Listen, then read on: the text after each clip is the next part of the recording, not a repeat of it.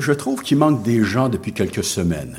Frères et sœurs, le dimanche, c'est le jour du Seigneur. Quatrième commandement, d'observer et de sanctifier le jour du sabbat, qui aujourd'hui est le dimanche. Hein? L'expression néo-testamentaire du septième jour. J'aimerais tous nous rappeler que de ne pas être à l'église le dimanche matin, lorsque, à moins d'avoir bien sûr un, contretemps sérieux, c'est un péché, un péché grave. Hein? Qui ici pourrait se permettre de frauder pendant la semaine, de commettre un adultère en disant c'est pas plus grave que cela? Eh bien, euh, ne pas observer le jour du Seigneur, c'est un péché grave. On ne peut pas prendre ça à la légère. C'est le jour du Seigneur. De même qu'on ne peut pas blasphémer le nom de Dieu, Hein? On ne peut pas non plus se prosterner devant d'autres dieux.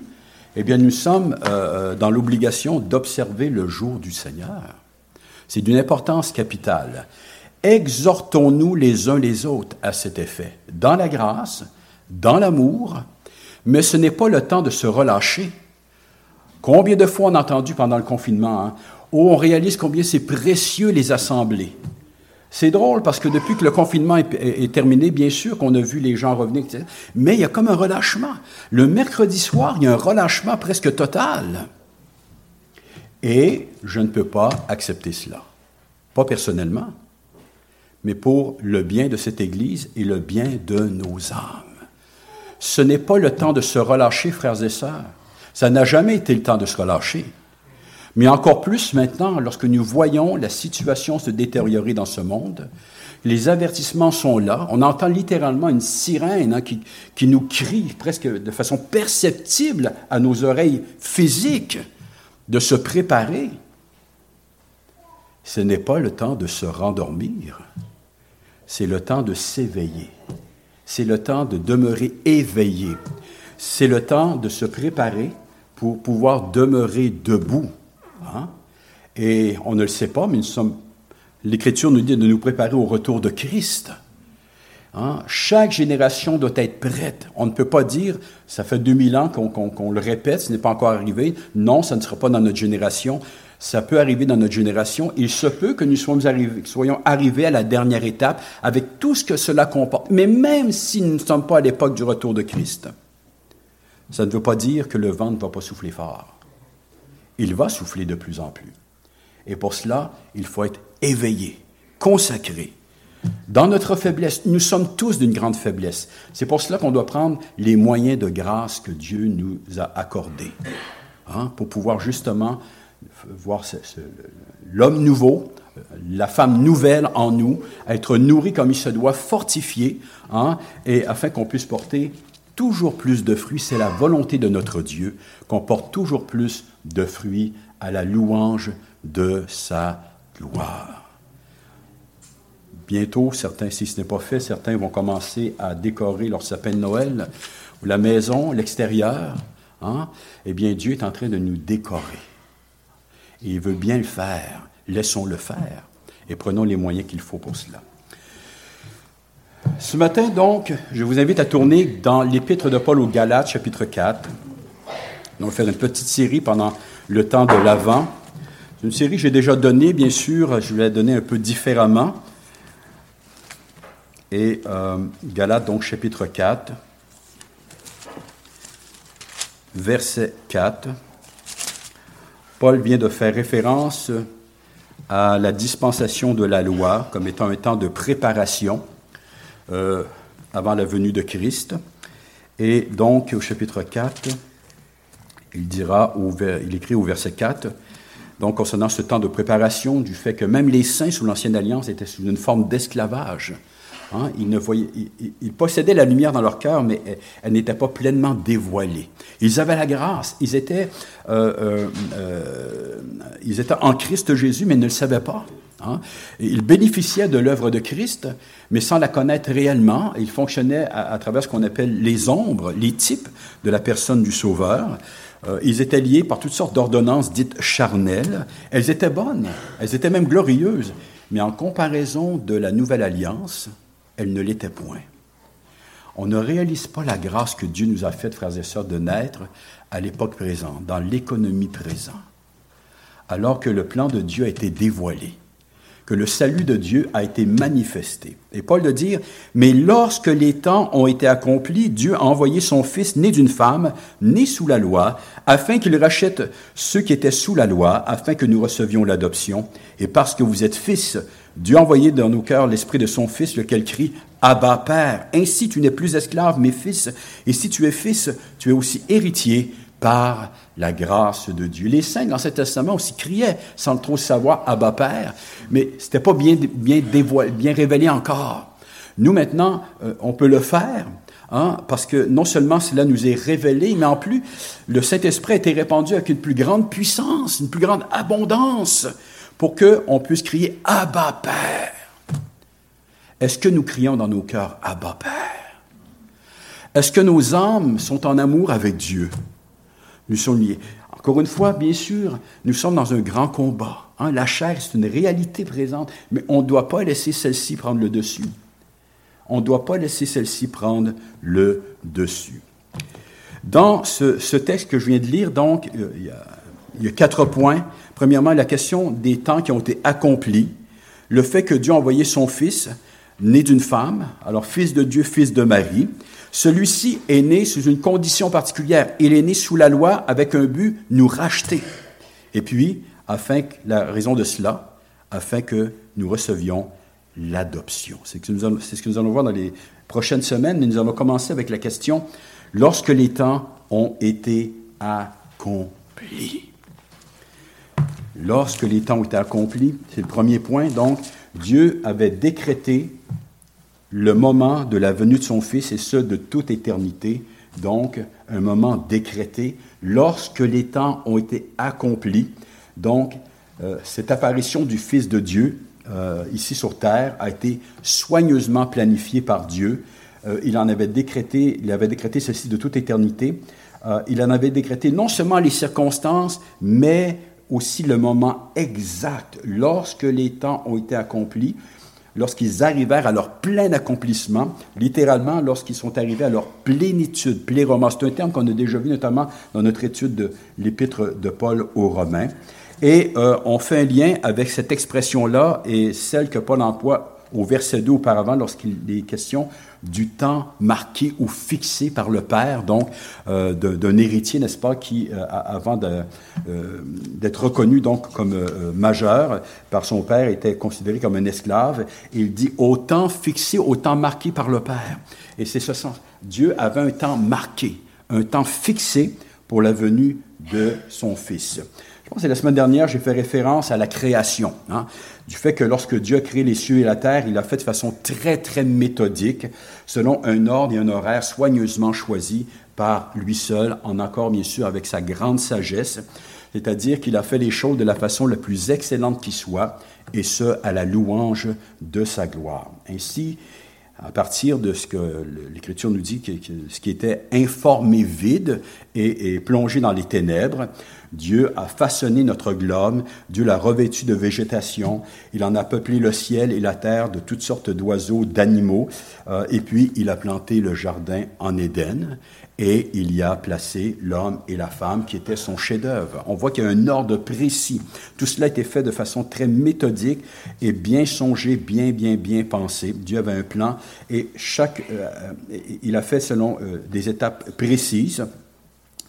Et euh, encore une fois, je rappelle que c'est un récit qu'on doit recevoir dans la foi, qui ne nous dit pas tout. C'est extrêmement condensé, hein, résumé euh, comme, comme, comme récit, mais euh, et, ça peut soulever toutes sortes de questions.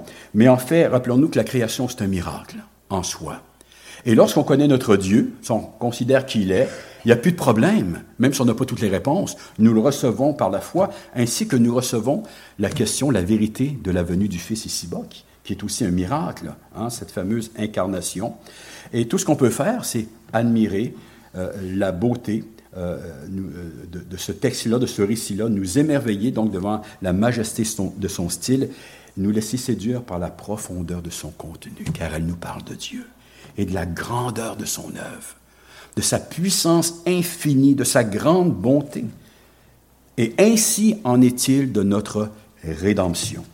Rien n'a été laissé au hasard en ce qui la concerne. Tout a été parfaitement planifié dans les moindres détails par notre Dieu hein, en vue de la venue donc du Sauveur. Dieu n'a pas été pris de court, je le rappelle, lorsque Adam et Ève se sont détournés de lui, lorsqu'ils sont rébellés contre lui, lorsqu'ils ont mangé du fruit de l'arbre euh, de la connaissance du bien et du mal. Dieu euh, n'a pas été pris de court. Il avait déjà prédéterminé de toute éternité, hein, sans aucune contrainte de sa part, je le rappelle, euh, sans aucune contrainte extérieure, par pure grâce, de manifester sa gloire en se rachetant un grand nombre d'hommes et de femmes. Il avait décidé de préserver l'humanité à travers ceux-ci et de détruire toutes les œuvres du diable euh, en envoyant son Fils, et donc de sauver des pécheurs de la perdition éternelle. Selon l'expression de Hébreux chapitre 2 verset 10, il avait décidé de conduire à la gloire beaucoup de fils et de filles. Dieu ne peut pas être pris de court, sinon il ne serait pas Dieu. Amen avec cela. Comme il est bon de méditer sur les attributs de Dieu, ses qualités, ses perfections. Donc, un moment décrété de toute éternité, premier point. Deuxième point, c'est selon un plan justement préconçu. Hein.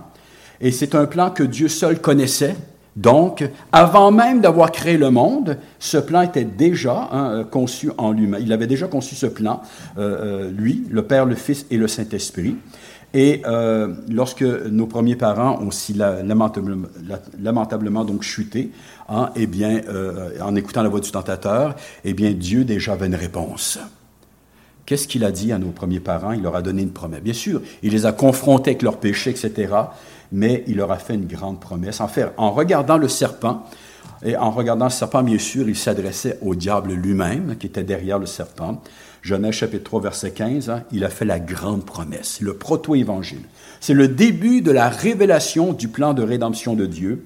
Je mettrai inimitié entre toi, toi le serpent, et la femme, entre ta postérité et sa postérité. Celle-ci t'écrasera la tête et tu lui blesseras le talon. Donc, la promesse d'une rédemption, plus particulièrement la promesse d'un rédempteur, d'un sauveur.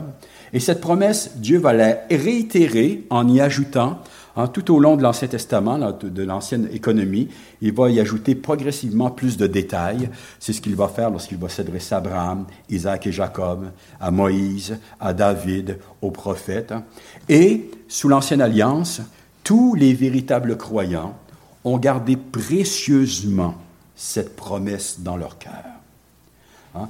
toute cette révélation, hein, ils, ont, ils, l'ont gardé précieusement dans leur cœur, dans l'attente de son accomplissement. Même si à vue humaine, ils, avaient, ils ont eu plus souvent l'impression qu'autrement, que le plan de Dieu était en train d'échouer. Et ça, c'est le triomphe de la foi, frères et sœurs. De dire que Dieu euh, est vrai et que le monde est menteur. De croire ce que Dieu dit parce qu'il est Dieu parce que rien n'est impossible à Dieu et que Dieu ne peut mentir, et qu'en fait, c'est le seul espoir possible. Si je me détourne de ce Dieu-là, je n'ai plus aucun espoir. Mais cette promesse fait aussi référence, elle faisait référence à une inimitié, comme on l'a lu, hein, entre la postérité de la femme et celle du serpent, à savoir donc qu'il y aura donc dans l'avenir un conflit perpétuel entre d'un côté le Messie et ceux qui vont s'attacher à lui, et de l'autre tous ceux qui vont euh, refuser de se repentir et qui vont continuer d'accomplir les œuvres du diable, d'écouter ses mensonges, de demeurer sous sa coupe. Hein. En d'autres mots, Dieu a annoncé que la préservation de sa promesse ainsi que son accomplissement ne se ferait pas sans difficulté, sans même une lutte à mort. Hein. Une lutte à mort qui va se terminer par la cuisante défaite, euh, euh, la destruction de l'un des antagonistes, à savoir bien sûr ici le serpent. Je, je mettrai inimitié entre toi et la femme, entre ta postérité et sa postérité, celle-ci t'écrasera la tête. Tu lui blesseras le talon. Il y a toute une différence entre les deux.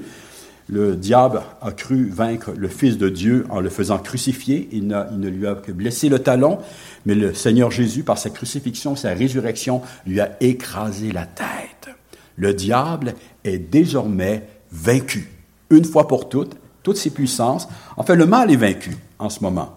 Nous vivons à l'ère de la victoire. Nous pouvons avoir la conviction de cette victoire. Est-ce qu'on risque un amène là-dessus ce matin? Hmm. Il me semble qu'il n'est pas très fort, l'Amen. On n'a pas l'air très convaincu de la victoire. Hein? Imaginons qu'on dirait aux Ukrainiens ce matin, la victoire. Nous vous annonçons la victoire. On entend encore les bombes tomber, n'est-ce pas? Mais on vient de, on vous annonce la victoire. Qu'est-ce qu'il dirait? Je ne sais pas s'il dirait Amen, mais il serait content, hein?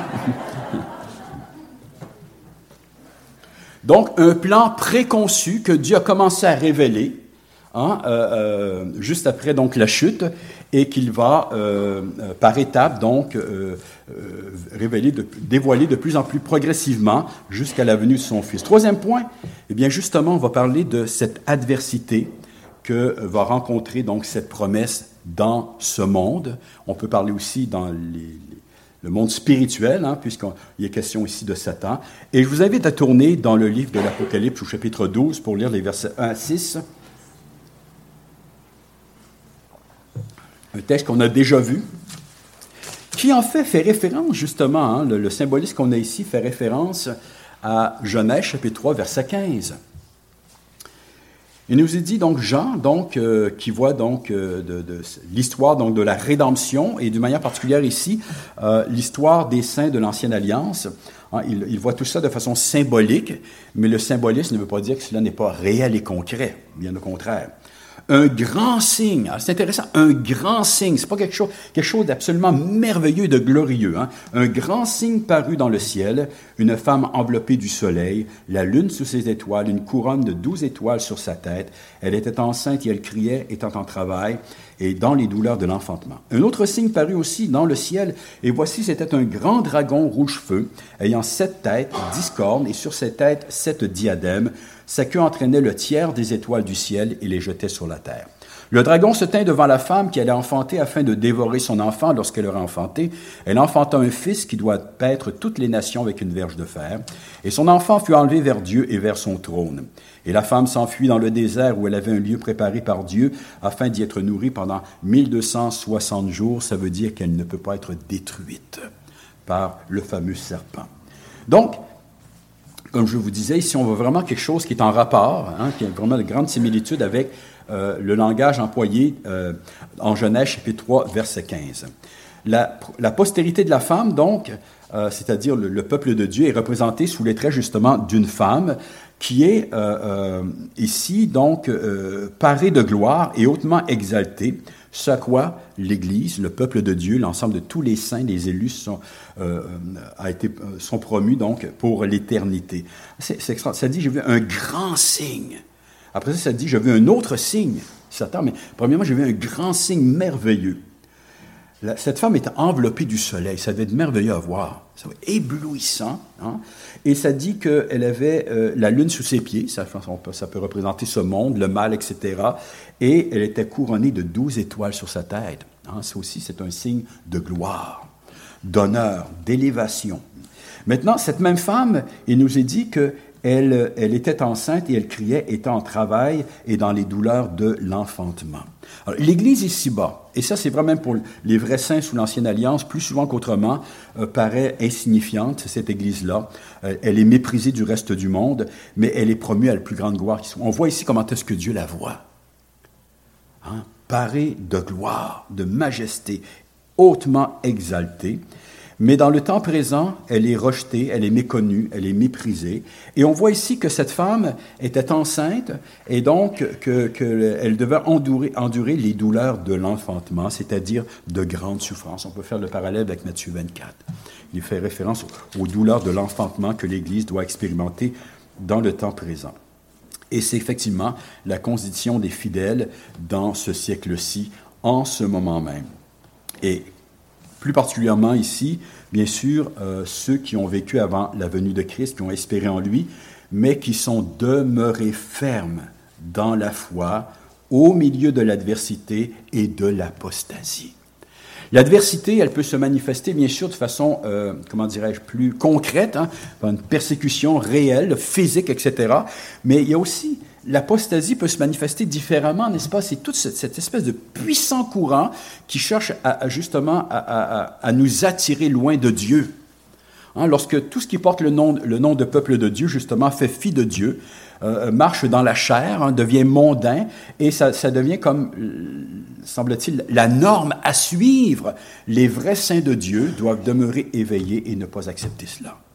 Le seul moyen pour, pour, pour euh, éviter cela, bien sûr, c'est de connaître la parole de Dieu et d'avoir un cœur enflammé pour notre Dieu. Alors ces saints ont gardé dans leur cœur la parole prophétique telle une lampe brillant dans un lieu obscur, dans l'attente où le jour allait paraître. Et parfois il faisait très très noir. Très très très noir. L'apôtre maintenant voit un autre signe dans le ciel. Il s'agit d'un dragon ou d'un serpent terrifiant qui bien sûr symbolise Satan, l'adversaire de Dieu, et euh, tous ceux qui le suivent. Et c'est donc c'est l'adversaire de Dieu et celui l'adversaire du peuple de Dieu. Les sept têtes sont des royaumes, euh, sont les royaumes de ce monde persécuteur euh, et qui persécutent donc le, peuple de Dieu. Les diadèmes représentent la domination du diable sur ces royaumes et les cornes sa puissance de destruction hein, qu'il déploie tout au long des siècles pour tenter de contrecarrer le décret divin. Et euh, je pense que la, question de cette queue-là, n'est-ce pas, qui a entraîné le tiers des étoiles déjà jetées sur la terre, nous parle des ravages que le diable opère auprès euh, des saints, du, peuple euh, du peuple céleste que sont les saints, ceux qui sont nés d'en haut, n'est-ce pas, cherchant bien sûr, encore une fois, son éradication, cette destruction. Le diable est appelé le prince de ce monde. Euh, rappelons-nous ce qu'il a dit au Seigneur Jésus dans le désert lorsqu'il a cherché à le détourner de sa mission, lorsque Jésus a, jeûné pendant 40 jours. Il lui, a, fait, lui a montré tous les royaumes de ce monde, une espèce de vision, hein? et il lui a dit, je te donnerai toute cette puissance et la gloire de tous ces royaumes, hein, car elle m'a été donnée et je la donne à qui je veux. Si donc tu m'adores, euh, elle sera toute à toi. Bien sûr, c'est une, puissance usurpée. Hein.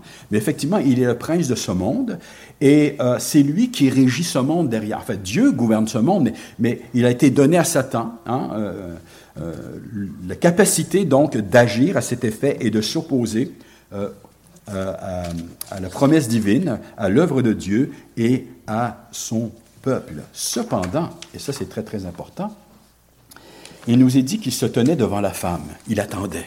Hein? Et la raison pour laquelle il se tenait là, c'est qu'il voulait dévorer l'enfant qui allait naître. Alors, sous l'Ancienne Alliance, le diable a cherché par tous les moyens possibles d'empêcher l'accomplissement de la promesse. Que l'enfant de la promesse vienne au monde.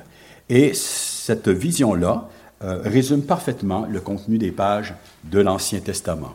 Tout au long des pages de l'Ancien Testament, on, peut y voir euh, donc l'œuvre du, du, malin qui s'y manifeste sans cesse hein, euh, euh, en vue, encore une fois, d'empêcher l'accomplissement de la promesse divine. Ça commence, bien sûr, après la promesse, donc ça commence par le meurtre d'Abel. Abel qui devait être l'héritier de, de, qui allait naître un jour la postérité, n'est-ce pas? Eh bien, par Caïn, il a fait tuer. Hein. Et après cela, on voit que Dieu a suscité Seth, mais que la lignée de Seth euh, va elle-même euh, tomber en défection hein, et qu'elle va euh, délaisser le, Seigneur jusqu'à l'époque de Noé. Le monde va être détruit par, par un déluge. Il y a un jugement qui est venu parce qu'il nous a dit que le mal était omniprésent sur la terre à ce moment-là. Hein. Et euh, après cela, euh, lorsque euh, le Seigneur a sauvé malgré tout l'humanité par Noé, on voit que très rapidement, la descendance de celui-ci cherche à s'unir à Babel hein, pour se donner un nom, hein, se glorifier, s'élever vers le ciel, au lieu de se répandre parmi les nations, pas par, ben, de par le monde tel que Dieu l'avait demandé. On voit la prolifération de l'idolâtrie. Alors Dieu appelle Abraham et met le reste des nations de côté pour un temps. Abraham, on le voit, hein, certainement l'ennemi n'était pas très loin lorsqu'Abraham a demandé à Sarah, sa femme, lorsqu'ils sont allés en Égypte, hein, de ne pas dévoiler qu'elle était son épouse, mais de dire qu'elle était sa sœur, mettant en danger l'accomplissement de la promesse. Imaginez-vous si Pharaon avait touché à Sarah, de qui devait naître euh, l'enfant de la promesse, le Seigneur est intervenu dans sa grâce. On voit que la descendance d'Abraham, d'Isaac et de Jacob s'est détournée de, son Dieu, et, pour ce faire, pour l'empêcher, donc, empêcher cette descendance de, de, de, se mélanger aux Cananéens, il l'envoie en Égypte. Ça se termine par un génocide, un esclavage, le génocide euh, organisé donc par Pharaon qui cherche à faire disparaître ce peuple-là. Enfin, il voulait le garder, mais, mais en esclavage en Égypte. Dieu suscite un libérateur, Moïse, et qu'est-ce qu'on voit après cela? Le peuple libéré qui ne cesse de murmurer, de se rebeller, au point que Dieu dit à Moïse, Tasse-toi, je vais détruire ce peuple. Et là, Moïse intercède, Seigneur, pour la gloire de ton nom. Hein? Fais miséricorde à ce peuple. Et on voit que cette rébellion continue à l'époque des juges. On demande après cela un roi hein, pour euh, euh, rejeter Dieu. Dieu va, en susciter un, puis David.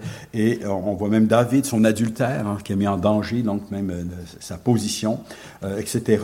Dieu qui fait une promesse inconditionnelle à David. On voit sa descendance, donc la lignée de David qui se corrompt, etc. le schisme, la déportation des dix par les Assyriens, leur disparition presque totale, et après cela, l'exil en Babylonie. Lorsque Dieu fait revenir ce peuple-là, seulement un petit reste revient dans la Terre sainte, et ce petit reste-là continue à être rebelle. Hein, au point que le dernier livre de l'Ancien Testament se termine sur euh, une menace de malédiction. Hein. Et on voit donc l'œuvre du malin ici, à travers les pécheurs, qui par tous les moyens possibles veut empêcher le plan de Dieu de s'accomplir. Et bien sûr, lorsque l'enfant promis naît, on voit notamment Hérode qui cherche à le faire périr. Hein, et après cela, euh, le peuple dans son entier qui le rejette et qui le livre entre les mains des Romains pour être mis à mort de la façon la plus cruelle qui soit. Mais dans tout cela, c'est le quatrième point, le caractère infaillible de ce plan, il faut comprendre que en tout cela s'accomplissait la parfaite volonté de Dieu. Premièrement, Dieu s'est réservé un saint reste hein, pendant tout ce temps-là. Selon l'expression qu'on trouve là, euh, euh, dans le livre des rois, là, Dieu s'est réservé 7000 euh, hommes qui n'ont pas fléchi les genoux devant Baal. Et comme je le disais, il a conduit souverainement toutes choses en changeant le mal en bien, en vue de l'accomplissement de sa promesse. Et malgré toutes les tentatives du diable et malgré toute l'opposition des impies, la femme, en douleur, nous est-il dit, dans Apocalypse chapitre 12, a enfanté un fils qui doit paître toutes les nations, et son enfant fut enlevé vers Dieu et vers son trône. Christ règne dans le ciel aujourd'hui. Hein. Le diable a fait crucifier. Les hommes impies l'ont rejeté, l'ont fait mettre à mort, mais il est ressuscité. C'était la plus grande victoire de Dieu dans l'histoire.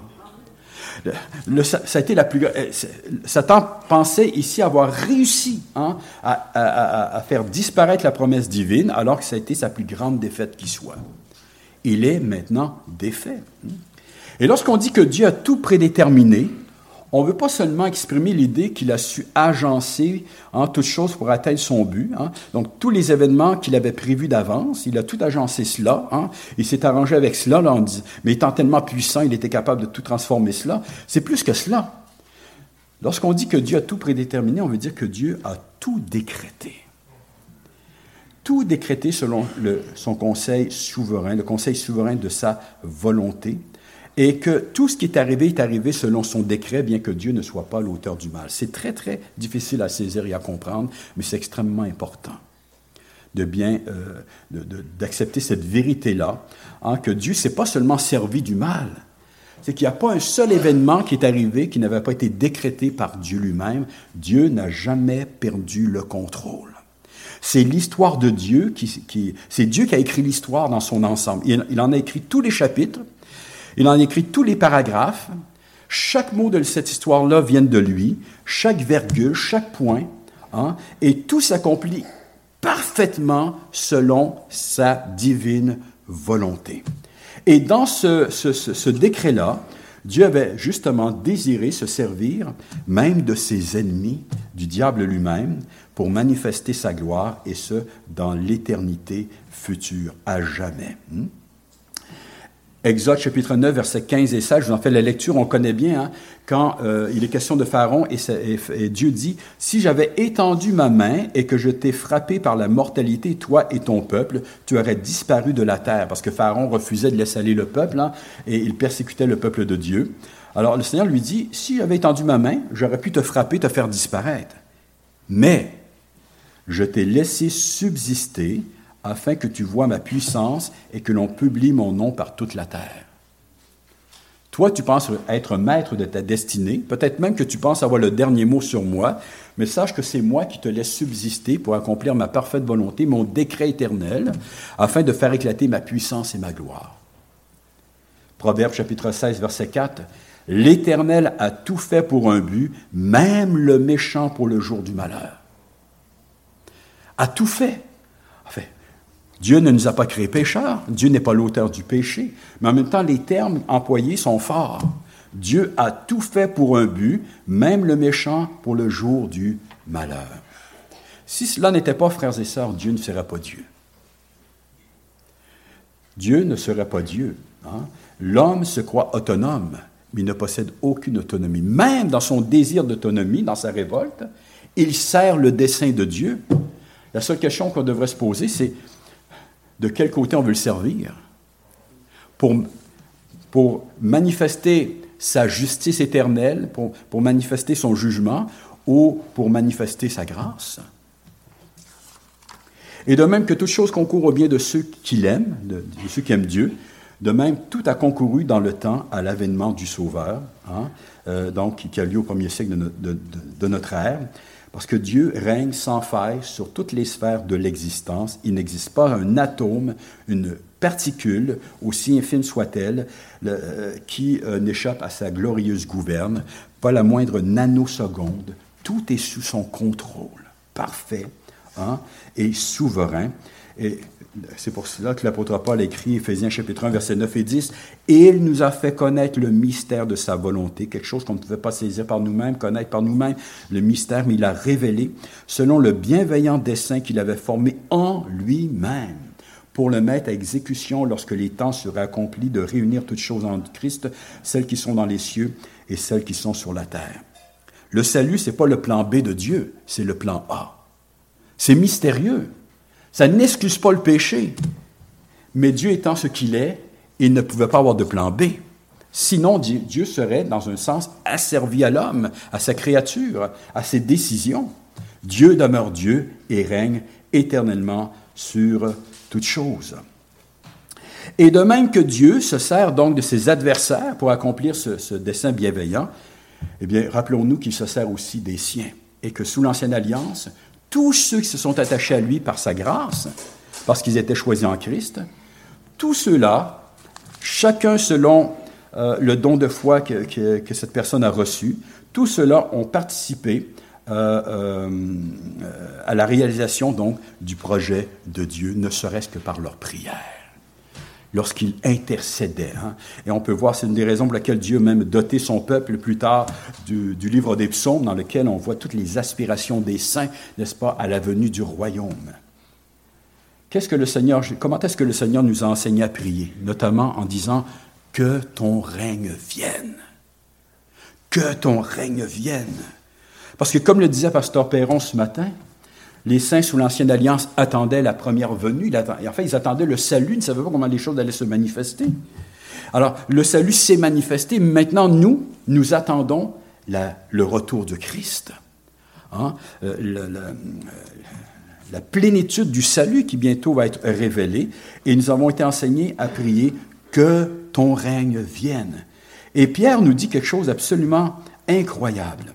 C'est dans sa deuxième épître, chapitre 3, verset 12. Il nous dit, étant conscient que Christ est sur le point de revenir et que tout ce qu'on voit va disparaître, il nous dit, attendez et hâtez l'avènement du Seigneur. Alors vous me direz, pasteur, vous venez de dire que Dieu a tout décrété, c'est immuable, et là vous dites, on peut hâter l'avènement du Seigneur.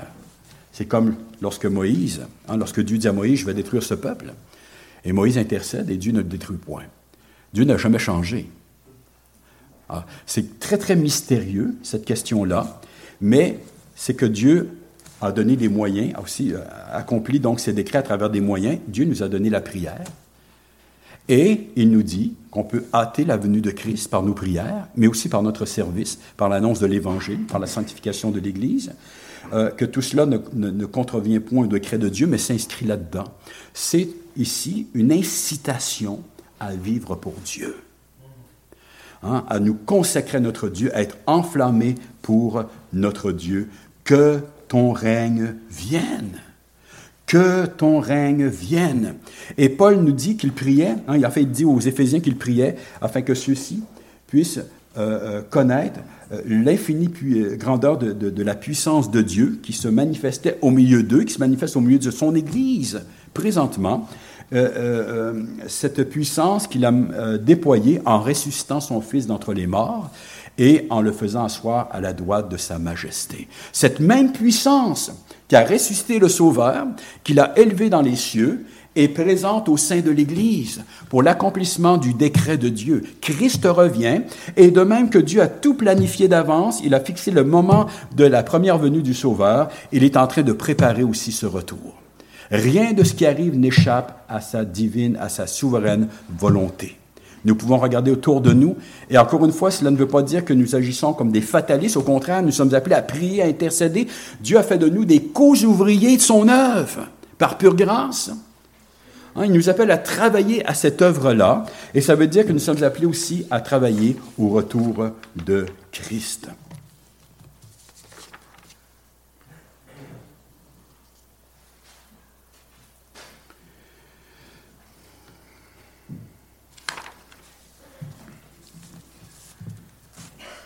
Et donc, tout ce qui s'est passé, notamment lorsqu'on parle de la, de la venue du Sauveur, sa première venue, donc son incarnation, hein, rien de ce qui est arrivé n'a frustré Dieu. Tout était prévu d'avance. Les circonstances ne l'ont pas frustré. Dieu n'était pas dans son ciel en disant c'est frustrant de voir Hérode agir, c'est frustrant de voir comment le peuple réagit, c'est frustrant, etc., etc., etc. Tout cela faisait partie de son peuple. Et ça, c'est un avertissement pour nous, frères et sœurs. On peut désobéir à Dieu, on peut faire fi de lui. C'est à nous qu'on fait du mal, c'est pas à Dieu. Dieu, lui, règne dans son ciel, c'est le Dieu bienheureux. Et quoi qu'il arrive, sa volonté va s'accomplir. Que cette volonté s'est accomplie parfaitement comme il l'avait décrété, on le voit notamment euh, du fait que bien que Marie et Joseph étaient de la ville de Nazareth, eh bien, euh, le Seigneur avait déjà annoncé, n'est-ce pas, que euh, le, le, Messie, donc le, Seigneur Jésus, allait naître euh, euh, à Bethléem. Comment est-ce que les choses, comment est-ce que cela s'est accompli? On le lit dans l'Évangile de Luc, ceux qui prennent des notes, chapitre 2, verset 1 à 7, il nous est dit que en ce temps-là parut un édit de César Auguste ordonnant un recensement de toute la terre. Ce premier recensement a eu lieu pendant que Quirinius était gouverneur de Syrie. Tous allaient se faire inscrire chacun dans sa ville. Joseph aussi monta de la Galilée, de la ville de Nazareth, pour se rendre en Judée, dans la ville de David, appelée Bethléem. Alors Michée, des siècles plus tôt, avait dit, le Messie va paraître à Bethléem. Il va naître à Bethléem, la ville de David.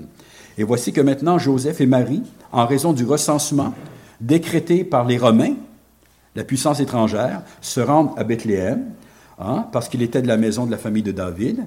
Alors, il devait se faire inscrire avec Marie, donc à Bethléem. Et il nous est dit qu'elle euh, était enceinte, et pendant qu'ils étaient là, le temps où Marie devait accoucher arriva. Elle enfanta son fils, et elle enfanta son fils premier-né. Elle l'emmaillota et le coucha dans une crèche, parce qu'il n'y avait pas de place pour eux dans l'hôtellerie les circonstances de la venue du Seigneur Jésus-Christ, même sa pauvreté, hein, euh, l'humiliation euh, qu'il a vécue là et tout cela faisait partie du plan parfait de Dieu. Et cela est un enseignement pour nous. Cela devrait nous parler ce matin sur ce qu'est le peuple du Christ, son Église.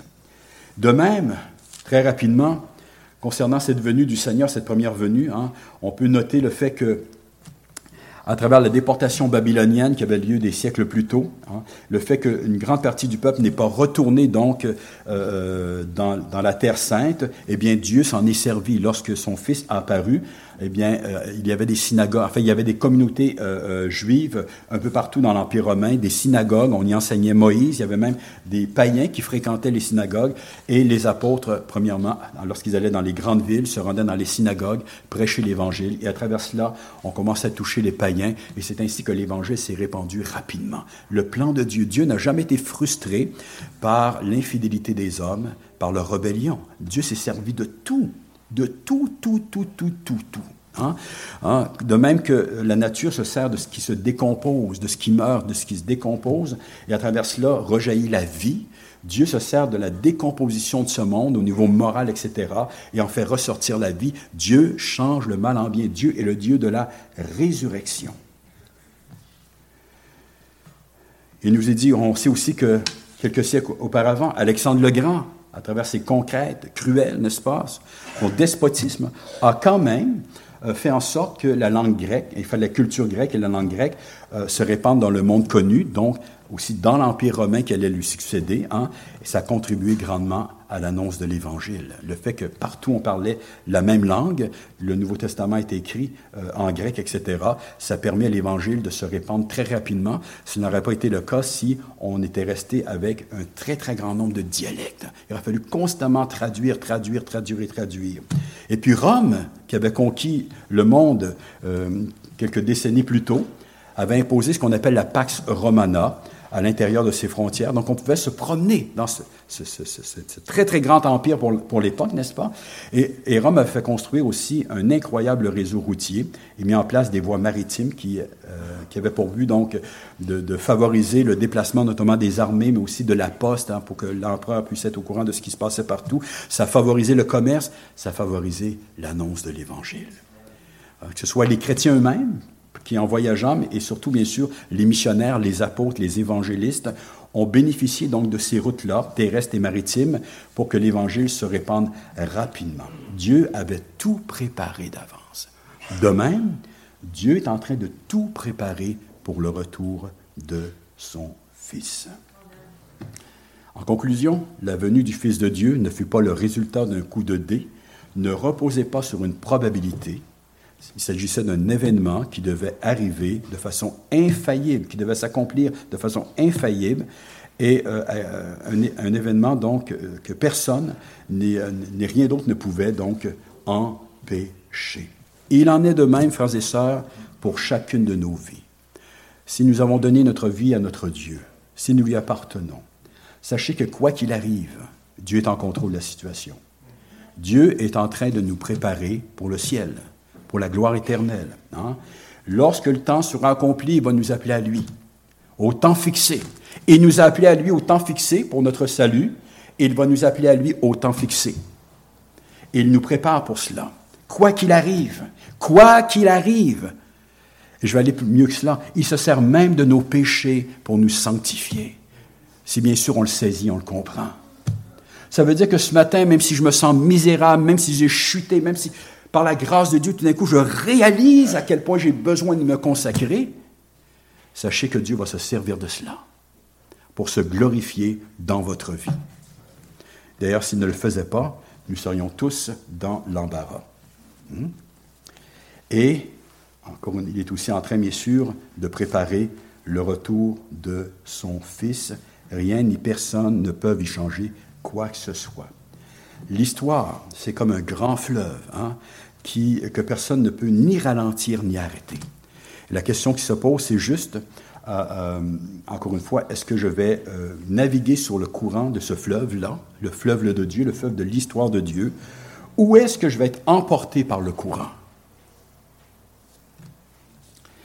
Et ce qu'on a vu nous parle aussi de ce que Augustin appelait la, cité de Dieu, en fait la question des deux grandes cités de ce monde. La cité de ce monde, c'est ce monde lui-même qui à la perdition éternelle, et l'autre cité, c'est celle de Dieu, vouée à la gloire éternelle. À quelle de ces cités est-ce que j'appartiens et à, quelle, de à quelle de ces cités est-ce que je contribue présentement comme croyant? À quelle de ces cités est-ce que je suis en train de contribuer, frères et sœurs? Le temps est venu de nous consacrer à notre Dieu et à la cité de Dieu, à son Église. Rappelons-nous que la vaste majorité du peuple de l'Ancien Testament attendait la venue du Messie, hein, mais il n'aspirait pas au véritable Messie. Ils s'étaient fait une fausse idée du Messie. En fait, ils portaient dans leur cœur une idole. Et lorsque le Messie apparut, ils sont passés à côté complètement. Et lorsqu'il va se manifester plus concrètement, ils vont le faire crucifier. Combien d'hommes et de femmes dans l'Église contemporaine qui prétendent attendre le retour de Christ n'attendent pas le véritable Christ. Sommes-nous conscients de ce que veut dire le retour du Seigneur Jésus-Christ? Ce à quoi ça nous appelle, ce que ça devrait euh, générer dans notre vie? Je crains qu'un très grand nombre de ceux qui prétendent attendre le, retour de Christ vont passer aussi à côté. Ils ne le reconnaîtront pas. Qui reconnaît les signes des temps présentement, même si ce n'est pas encore le retour de Christ? Qui reconnaît ce qui se passe autour de nous? Le temps est venu de se réveiller. Le temps est venu de se réveiller. Éphésiens 5.16, rachetez le temps car les jours sont mauvais. C'est pourquoi ne soyez pas inconsidérés, mais comprenez quelle est la volonté du Seigneur. Hébreux 10, 25, n'abandonnons pas notre assemblée. Ça, c'est pas seulement les rassemblements, c'est l'Église elle-même, les saints. N'abandonnons pas notre assemblée. Hein? N'élevons pas des murs avec nos frères et nos sœurs, faisant notre petite vie personnelle dans notre coin comme c'est la coutume de quelques-uns, mais exhortons-nous réciproquement, et cela d'autant plus que vous voyez s'approcher le jour. Certains pensent que l'auteur fait référence ici à la destruction de Jérusalem, d'autres au retour de Christ. Les deux vont de pair, car la destruction de Jérusalem annonçait le retour de Christ. Rappelons-nous ce que le Seigneur Jésus, donc, je termine avec cela, a déclaré au sein de l'Église de Philadelphie. Il a dit, que ceux qui gardent, la parole de la persévérance euh, en lui, euh, enfin, il fait la promesse à ceux qui gardent la parole de la persévérance en lui, il leur fait la promesse aussi de les garder à l'heure de la tentation qui va venir sur le monde entier pour éprouver les habitants de la terre. On sait que le Seigneur s'est adressé aux églises de l'Apocalypse à un moment où la persécution est en train de, s'élever, n'est-ce pas, et que plusieurs églises n'étaient pas prêtes on dormait sous la switch. Les églises étaient mondanisées. L'apostasie avait pénétré dans certaines d'entre elles. Le Seigneur dit ici à l'église de Philadelphie qu'il loue, n'est-ce pas, hein, qu'elle avait gardé la parole de la persévérance. Il dit, parce que tu as gardé cette parole, je vais aussi te garder à l'heure de la tentation qui va venir sur le monde entier pour éprouver les habitants de la terre, alors que le monde entier va être séduit par la puissance de l'ennemi, par ses discours, par ses miracles. Combien d'entre nous sommes séduits par le monde autour de nous? Nous ne voyons pas ce qui se passe réellement. Nous ne voyons pas la corruption de ce monde, ni ne réalisons que le jugement de Dieu est là. Il approche, il va se manifester. Je viens bientôt, a dit le Seigneur. Retiens ce que tu as afin que personne ne prenne ta couronne. Amen. Notre Père, nous voulons encore une fois te remercier pour cette parole que tu nous as donnée. Quel miracle la parole, insondable miracle. À travers des hommes et même certaines femmes, Seigneur, tu nous as fait connaître tes propres mots. Tu nous l'as révélé à travers plusieurs individus euh, sur une période de plusieurs siècles mais nous avons dans celle-ci, Seigneur, tout ton conseil. Et partout, Seigneur, cette parole nous interpelle à venir à toi, à nous attacher à toi, à regarder à toi, à, garder tes promesses dans nos cœurs. Euh, le tout par la foi, la foi en Christ Jésus, l'unique sauveur que tu nous as donné. Car en lui, Seigneur, seul nous pouvons avoir l'assurance. En dehors de lui, notre Dieu, tout n'est que perdition. En dehors de lui, Seigneur, tout n'est que ténèbres. Quelle présomption que de prétendre, Seigneur, être en règle avec toi, nous diriger vers le ciel, alors que nous ne vivons pas pour toi. Seigneur, ce matin, tu nous interpelles, euh, Seigneur, à tourner nos regards vers toi et à nous laisser interpeller sur tous les dangers de la séduction présente. sur, Seigneur, les séductions de la chair, qui refuse de souffrir, qui refuse de vivre pour toi comme il se doit, et qui cherche par toutes sortes de raisonnements, Seigneur, à se complaire dans sa propre volonté. Notre Dieu, tu ne nous appelles certainement, certainement pas à nous flageller, à nous jeter nous-mêmes dans le feu, bien sûr. Tu es un Dieu plein de grâce, Seigneur. Tu es un Dieu qui prend soin de nous. Tu es un Dieu qui nous bénit, même matériellement, à bien des égards. Mais tu nous appelles aussi à la sainteté. Tu nous appelles aussi, Seigneur, à nous séparer du reste du monde. Tu nous appelles à la consécration et tu nous appelles même à être prêts à donner notre vie pour l'Évangile. Tu nous appelles, Seigneur, à ne pas avoir honte de l'Évangile. Et nous devons te confesser, Seigneur, que nous sommes d'une grande faiblesse. Mais voilà, tu ne nous demandes pas d'être parfait, notre Dieu. Tu, sais ce que nous sommes. Et lorsque tu nous interpelles ainsi par ta parole, ce n'est pas pour condamner les tiens, mais c'est bien plutôt pour, Seigneur, nous, nous encourager à venir dans ta présence et à rechercher toute la grâce nécessaire. Tu as fait la promesse, Seigneur, de préserver les tiens. Tu les as rachetés par le sang de Christ, et rien ni personne ne peuvent nous arracher de ta main. Cependant, Seigneur, la réalité de notre salut va se manifester par la persévérance. La persévérance dans tes voies et dans rien d'autre. Nul qui te renie par ses œuvres, par ses paroles, ne peut prétendre t'appartenir. Tous ceux qui te renient, qui renient par leurs œuvres et par leurs paroles, mais qui se repentent sincèrement notre Dieu et qui reviennent à toi, sont assurés d'entrer dans le ciel. Et en Seigneur, nous t'avons tous renié d'une certaine manière. Mais nous savons que nous sommes dans la grâce. Et Seigneur, justement, un peu plus conscient de notre faiblesse, nous voulons te prier ce matin d'avoir pitié de nous de pardonner nos péchés et Seigneur de nous visiter, de nous fortifier. Mais à ton tour, Seigneur, tu nous demandes si nous prenons les moyens nécessaires. Si nous sommes prêts, Seigneur, à nous consacrer un peu plus, alors que nous entendons semaine après semaine ta parole, peut-être que nous l'ouvrons pendant la semaine aussi, notre Dieu, est-ce que, est, que nous répondons à celle-ci? Ou est-ce que nous continuons, Seigneur, à garder dans nos cœurs nos propres raisonnements, euh, Seigneur, que nous plaçons devant toi, comme une espèce d'écran, Seigneur, dans lequel nous nous confortons, au lieu de, de te laisser, toi, percer cet écran, briser nos fausses images, afin, Seigneur, d'y faire pénétrer la vérité, et afin, Seigneur, que nous puissions comprendre ce qu'est réellement ta volonté à notre égard, ta volonté à mon égard.